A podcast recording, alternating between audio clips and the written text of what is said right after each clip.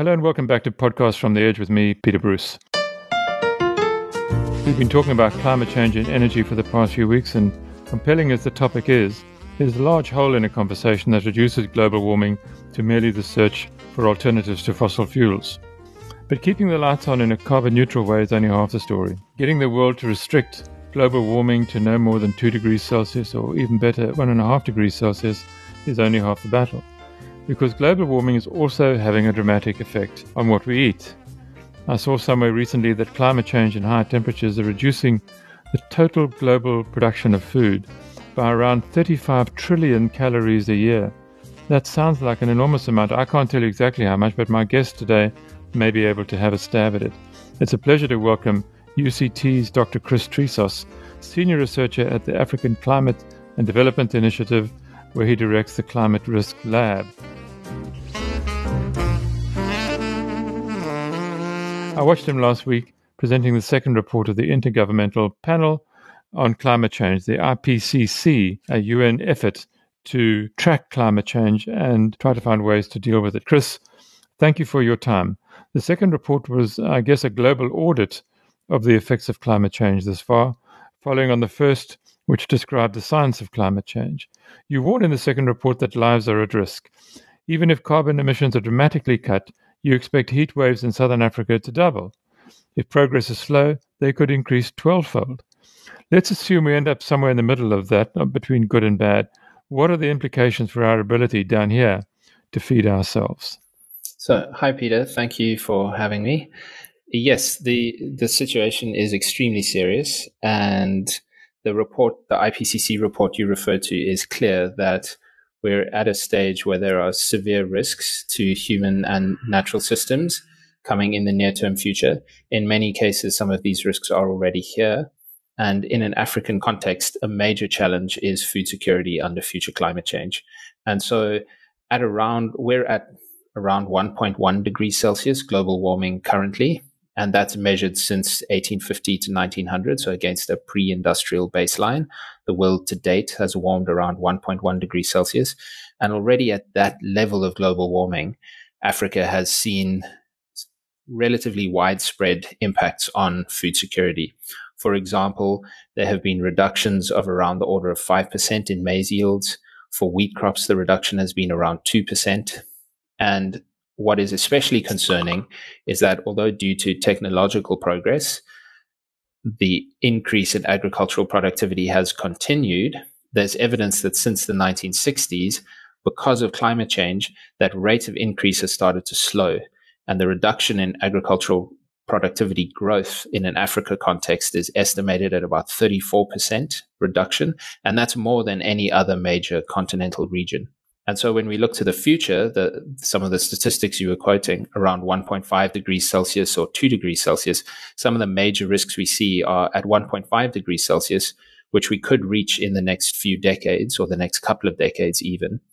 That could be a decline in the wheat crop in southern Africa of over 50%, even when implementing adaptation actions.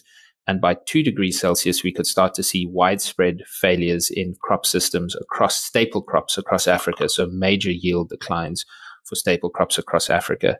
E- again, even when implementing adaptation options. Chris, is Southern Africa getting hotter more quickly than the rest of the world? Uh, yes, Southern Africa is warming faster than the global average. Many land regions are warming faster than the global How is average. That? Why? Uh, part of that is the global average is calculated as the warming of the land and the oceans, and the oceans warm slower than the land. So most land regions are warming faster than the global average. But also in a Southern Africa context, we have some extremely hot regions that are warming fast, such as areas of the southwest of South Africa. You you warn that particularly the southern the Southern Cape is in terrible danger. Yes, so the, the southwestern part of Southern Africa is an area where there is relatively high confidence that with further global warming, we will see prolonged and more intense drought conditions. Uh, and we've already seen this. For example, the reduced rainfall that led to the Cape Town drought, the 2015 to 2017 drought of the day zero conditions. That reduced rainfall is estimated to have been three times more likely to have occurred because of human caused climate change. You, you, you mentioned that, that, and there's so much information in this report, it's very difficult to have a, a short conversation about it, but you do say, uh, and you, we, um, we're talking particularly about South, Southern and South Africa, um, although the report was a global was a global effort. Um, you say South Africa's GDP per capita is already six percent lower than it should be compared to 1991 because of climate change. Um, one, how do we, you know, we're not, I was going to ask you how we fix that, but as I ask you, I also wonder whether GDP per capita is a useful measure. I mean, what, what metric do we use to know whether we're doing okay or not, or whether we've got to do more more quickly? Uh, a, a major metric is greenhouse gas emissions in the context of climate change a, the major factor or a major factor driving risk is increasing greenhouse gas emissions. And so the first most important thing we can do to reduce future risks is act collectively as countries around the world to rapidly reduce through deep cuts in greenhouse gas emissions the cause of climate change. The second metric that is really important is accelerating adaptation. And in, in, that case, there are lots of measures of this, but one that is crucially important for South Africa is finance allocated to adaptation actions. So a, a major part of the solution is reduce greenhouse gas emissions. Another major part of reducing future climate risk is adapting to climate change. Climate change is already here. We are seeing the negative impact of it. Societies and economies and urban centers especially have to adapt to reduce these risks. And in an African context, governance and institutional challenges are a major barrier for that. Financial challenges are a major barrier. And then also technology, information and awareness education are, are large barriers. And so me- metrics there, one is, is really finance allocated to these adaptation actions. And for example, and this is glo- talking globally now, but also in an African context, overwhelmingly finance targeting climate action has focused on on mitigation, and that's a good thing that a lot of finance is focused on greenhouse gas mitigation. However, what this report is, the science is clear. There needs to be a, a huge increase in finance allocated to adaptation actions. So this is things in an agricultural context, such as supporting the diversification of crops, supporting the access to drought tolerant seed varieties, and supporting in an urban context long-term planning that takes account of climate change. I'm, I'm interested in the point you make because you say that you know that large-scale specialist farms, um, major sort of wheat producers, I guess, and other grains are most at risk because of a lack of diversity. But on the other hand, you make the point that food production in Africa, which is not really highly specialized, uh, and which is, I presume, quite varied, is also dropping quite uh, dramatically. How certain can you be w- of where the sort of sweet spot is in terms of what a climate resilient agricultural economy might look like in in southern Africa? Yes, in in that context, I'm not sure a sweet spot is is necessarily. We're talking very much about reducing risk and, and risk management. Uh, that said, there's there's certainly the the lowest level we can hold global warming to, the the better. So right now, commitments on reducing greenhouse gases, the more in line they can be with 1.5 degrees Celsius, uh, the better, the more beneficial for African agriculture. And th- that's important because this report that came out from the Intergovernmental Panel on Climate Change has some of the strongest evidence to date on future limits to adaptation.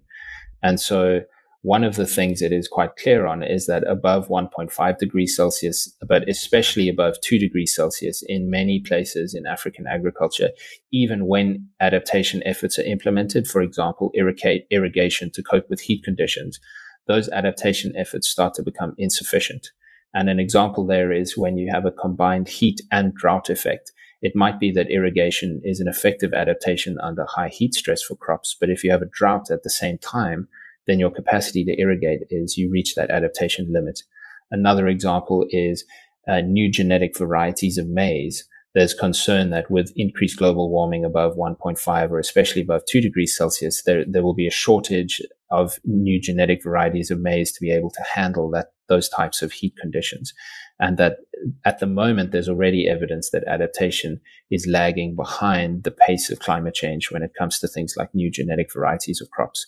So that, that first part that's really important is increasing the, the greenhouse gas mitigation. A second part that I'll mention quickly is increasing access for African farmers, including in South Africa, to things like early warning systems. In South Africa, we're fortunate that we're better off than a lot of the rest of the continent on this, but things like investment in weather station networks that can then be used to provide scientific models and algorithms that can inform farmers in advance of a coming weather hazard, giving them more time to prepare. You know, we're all sort of tech addicts in one way or another. We all have weather forecasting uh, apps on our cell phones, our mobile phones. Uh, the Norwegians seem to be able to tell me um, what's going to happen in the little village I live in later on this afternoon. Um, surely that technology doesn't have to be developed uh, by poor African countries if it's available um, on you know satellites or whatever kind of technology it requires from richer countries. Can't they just share it more effectively? So yes, you hit on a, a major adaptation enabler here, and that is increased uh, technology technology sharing and intellectual property sharing uh, between developed and developing countries. There is an, another aspect of this though, and that's many African countries lack regularly reporting weather station networks. And so for many parts of Africa, you need that on the ground data to train these early warning systems to provide the locally context relevant information. For example, satellites detect rainfall, but in order to accurately calibrate that information for a local context, it helps a lot to have a weather station on the ground with a rainfall meter so you can calibrate your satellite measurements. And unfortunately, for a lot of Africa right now, those reporting weather station networks on the ground are very limited. And the interesting thing is, it's not very high tech. I mean, I have a rain gauge in my garden, which um, um, I take quite a lot of pleasure in checking um, when it's raining. Um, this is not high tech stuff. It's a matter of keeping a record, I presume. Some of it is is relatively lower tech. Um, there is quite a lot of work though involved in in having a, a station network that follows sort of international best practice and cal- does a lot of calibration and correction of particular measurements to be consistent with international reporting. So institutionally, it is it is quite a lot of work and then maintaining the technology often in quite remote locations takes takes quite a lot of work but yeah you're right we're, we're talking about an investment that would would more than likely more than pay itself back in terms of early warning systems and information it provides to Africans. Yeah. Um, Chris, the the um, um, the report contains a litany of of warnings, and, and some of them are quite quite alarming. You know, you, you talk about pest related losses to maize crops increasing uh, by 50% across the continent, even if global temperature increases are kept within, you know, the current conventional targets. Uh, you talk about specialist farms being being hit hard, as we mentioned earlier on. And I was particularly interested in the way the world of work is affected. You say heat stress will reduce working hours and work capacity, especially for outdoor workers. And in Africa, there are more of those than perhaps elsewhere because of agriculture. You, you know, you talk about emission cuts leading to warming of three degrees centigrade, which is very high, would decrease labor capacity by up to 20%. And of course, if labor capacities uh, is reduced, prices would tend to, to rise. All of this is happening at the same time as the world's population is increasing. Are there technologies that, that can help, or do we have to just do this the hard way? I think there is a lot of doing it the well, not necessarily doing it the hard way. There are, are lots of real opportunities for win-win situations in the transition to renewables, and so the, it it could be that up to around three degrees Celsius global warming, which is not out of reach. That bad situation is not out of reach given current emissions pledges from uh, global governments. We're, we're not yet firmly on a course to below two degrees Celsius. That is the, those are the political targets, but action to date has not um, met the, the pledges. And so we need not just a further more ambitious pledges, but also more ambitious action. Uh, that said, one of the things this report is clear on, uh, when you say doing it the hard way, a, a lot of these opportunities have multiple co-benefits. For example, transitioning away from coal and to renewable energies also has a major benefit in terms of reduced air pollution related illness that can increase uh, individual productivity as well as increase health for children and increase local environmental services from things like watersheds that would no longer be polluted. So a, a, lot of this is in taking the climate action, you see some major benefits uh, to society beyond just the reduced global warming, but also from other negative impacts we have from fossil fuels. I would say the same is true of a lot of adaptation options. And one thing that the report is quite clear on, which is, is a hopeful sign, is in many African countries, there are already quite extensive, particularly in Southern Africa, quite extensive social protection programs. And many of these, like in South Africa, have actually been expanded during the COVID-19 p- pandemic. For example, cash transfers to those who are vulnerable, such as, as certain unemployed people. And there's, there's good evidence that those can protect the most vulnerable from climate shocks, even if they're not directly climate targeted. So an example of this would be someone who has subsistence agriculture and receives a social grant. And when there's a climate shock, they lose their crops, but because of their social grant, they're still able to afford food for their family. And so there's a lot of effort, uh, sorry, evidence that focusing adaptation actions on those most vulnerable in society can have the greatest well-being gains. And one more really I think interesting and, and like bright spot is there are a lot of opportunities to integrate climate risk work into the social protection programs. And South Africa has a, a fairly good history of this with things like the Working for Water program. So that's a program where people are employed through the government to go and remove alien invasive trees from river catchments, for example, those around Cape Town. And by removing those trees, you improve the water security of those river catchments and thus the city of Cape Town. And so that's a climate action. And at the same time, through giving those people employment, you're protecting them from climate shocks. And so you're having this win on the social side, on the environmental side, and on the reducing future climate risk. So, so smartly designed programs like that, there's a lot of opportunity for generating wins across multiple sectors. And that's something this report really emphasizes is we're at the stage now where this isn't about just the energy department or the environment department. It really requires an all of government approach, including from treasury and finance and planning ministries to get involved in coordinating a, a, climate response. One of the constant refrains in the in the report is the need for speed. And you make the point a number of times in, in the South African or the Southern African uh, section of the report. And at the same time, though, um, the South African government keeps calling for what it calls a just transition from coal to renewables to protect jobs, I presume. And I just wonder, I presume that by definition, they are in a way kind of putting the brakes on a on a quick um, on quick action because of the social effects of it. And I just wonder how compatible what you understand to be the just transition and and speedy action are. I mean, are they? Do they? You know, are they? Do they defeat each other? I think there are many examples where they can work together. So the, the report is clear. The science is clear. It's unequivocal that climate change presents a severe threat to human and ecosystem, well, human life and biodiversity on the planet.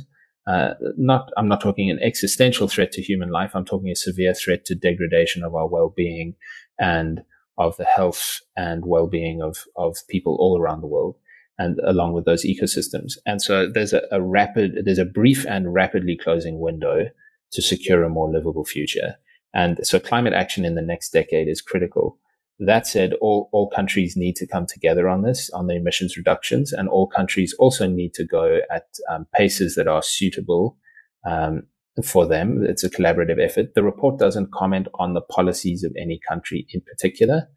Um, what is clear, though, in the context of the just transition and what this report refers to as climate resilient development, is that there are, like I was saying, many co-benefits of more rapid action. And so one of these is, is holding global warming to a lower level. And in the context of a, a South African case, this is now not in the report, but but in the South African case, we we heard from um, COP26 of strong political pledges for around 8.5 billion dollars to help South Africa transition more rapidly to renewables. Um, there are large benefits of joining that renewables economy more rapidly in terms of a country being at the technological forefront of future energy systems, as opposed to being left behind in terms of innovation and development. Um, there are also benefits in terms of training people in the future, the energy systems of the future, as opposed to those those skills being um, left behind. Well, let me let me put the question another way, and I don't want to get you involved in a political. You know, to what extent are you encouraged or discouraged um, by the debates you see, the political debates you see in our, in South Africa around the just, just transition, the constant efforts to explore for fossil fuels offshore, um, the constant defense of uh, coal, and as I say, the need for the just transition. It just seems to me to be um, that the two are at political uh, uh, sort of odds in a way. Uh, you know, the, the, the case to me for r- more rapid introduction of renewable energy is, is is patently clear, but you know, it turns out that on the ground the complexities make it almost not impossible, but you know the complexities are such that it won't be possible to do it quickly. We've got to wait for this bid window and that bid window, um, uh, and it all seems incredibly slow. How how do you? What's your gut? Not your gut feeling, I suppose, but uh, do you think that we are on top of this? Do you think we got this? Uh, again, as as the report, we don't speak directly to making policy uh, recommendations. Um, what I can say from the science, though, is that the science is, is clear, it's unequivocal. Rapid and deep emissions cuts are required in the near term future um, from globally to reduce greenhouse gas emissions and limit global warming to a level that can secure a livable future for people and the planet. And so, in the context of the discussion in South Africa, what the report is clear on would be that policymakers consider this report deeply in setting any timelines they have for greenhouse gas emissions cuts within a particular country to, I would hope from a science perspective, be consistent with that requirement for global greenhouse gas reductions. Okay, let me. Sorry, I'm not trying to put you in the spot, but I'm I'm I'm enjoying trying to phrase the question in the right way. Would a more rapid, in your view, would a more rapid um, advance of renewable energy, uh, solar or or wind, would that that in itself would be a just transition, surely. In other words, the more quickly we do it, the more quickly we're sorted. Um, and that by clinging onto coal and other fuels, we are delaying the inevitable. Uh, yes, so the many of the pathways that are consistent with of 1.5 degrees or below 2 degrees Celsius will have a rapid, especially for coal, a rapid acceleration away from coal and towards renewable energy.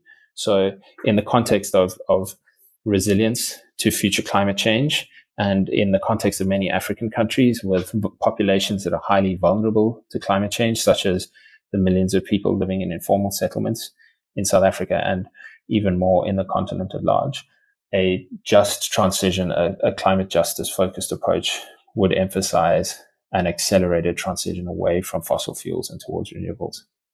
And that's something that, that's consistent with the underlying research in the IPCC report.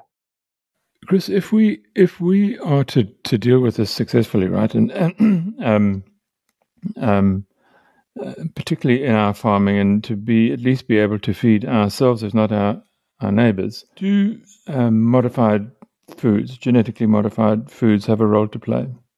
So, in the in the context of the report, I'm I'm not an expert on genetically modified foods. In the in the chapter, the Africa chapter of the report, where I was a coordinating lead author, we did not assess genetically modified foods extensively as part of an adaptation response option, um, other than in the context of things like maize varieties, where there is some potential for genetic and it's not necessarily genetic engineering. It's, it can be genetic engineering. It can be selective breeding of crops. And so there, there is opportunity for genetic change within crops to make them more drought and heat tolerant. And so to, in that way, help adapt to future food security threats. What is clear though in the report is, especially beyond two degrees Celsius global warming, there is high uncertainty and in many cases, the projections that even with implementing things like irrigation and genetically modified crops, there would still be net losses in agricultural productivity and in agricultural yields. And so that's what's really emphasizing the importance of the limited global warming through greenhouse gas emissions cuts as a key enabler of being able to adapt. Obviously, to, to limit to, to, to, to limit it, but if you're saying anyway it will occur, that there will be degradation, and anyway our population will, will increase, where will we feed ourselves? How will we feed ourselves? So there, there is um, opportunity for adaptation. Again, I'm, I'm, I'm not saying that the, the report is clear that the risks will increase with every increment of global warming. It's still very much in the hands of human society, uh, particularly governments all around the world, to make policy decisions and policy choices around how high we are going to let global warming climb. And so limiting to below two, especially holding to around 1.5, the risks are substantially lower than at higher levels of global warming. And in the context of food security in the African context, conservation agriculture, agroecology, which is the combination of multiple crops with also tree crops, are identified as, as options for adaptation in many systems. Again, irrigation in many instances can be important, but if global warming goes too high and you have the combination of heat and drought, then irrigation can become ineffective. Can also compete with other uses like hydropower which are important for energy generation in many African countries. Um, there are opportunities also for improved food distribution and food processing. So globally, there are opportunities in equitable food trade, for example, for more equitable sharing of food production around the world, which could help increase food security. So the, the food chapter of the IPCC report has quite a lot of focus around food trade and food moving across borders as a way that could help adaptation in areas that are suffering food shortages due to a climate shock at some future point. Which, which is interesting because people, there are a lot of people who argue that uh, you know we sort of, we sort of the age of globalization is drawing to a close um, as politics becomes more nationalistic and countries sort of draw in on themselves uh, in a way as as we are doing. But I want to ask you two final questions, Chris. Um, the first is um, uh, about the climate change science itself, and you've made the point a couple of times that the that it's clear that climate change is real and is happening. There are a lot of people in the world who think that it isn't. Uh, do they still?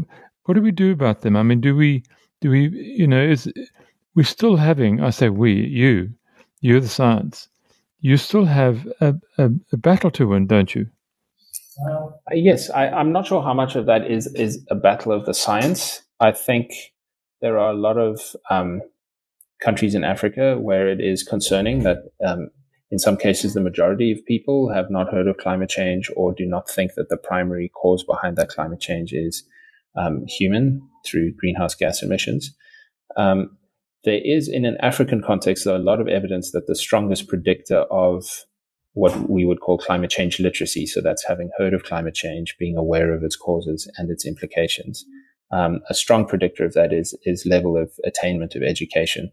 So again, a, a development focus around education can have strong benefits for climate change adaptation.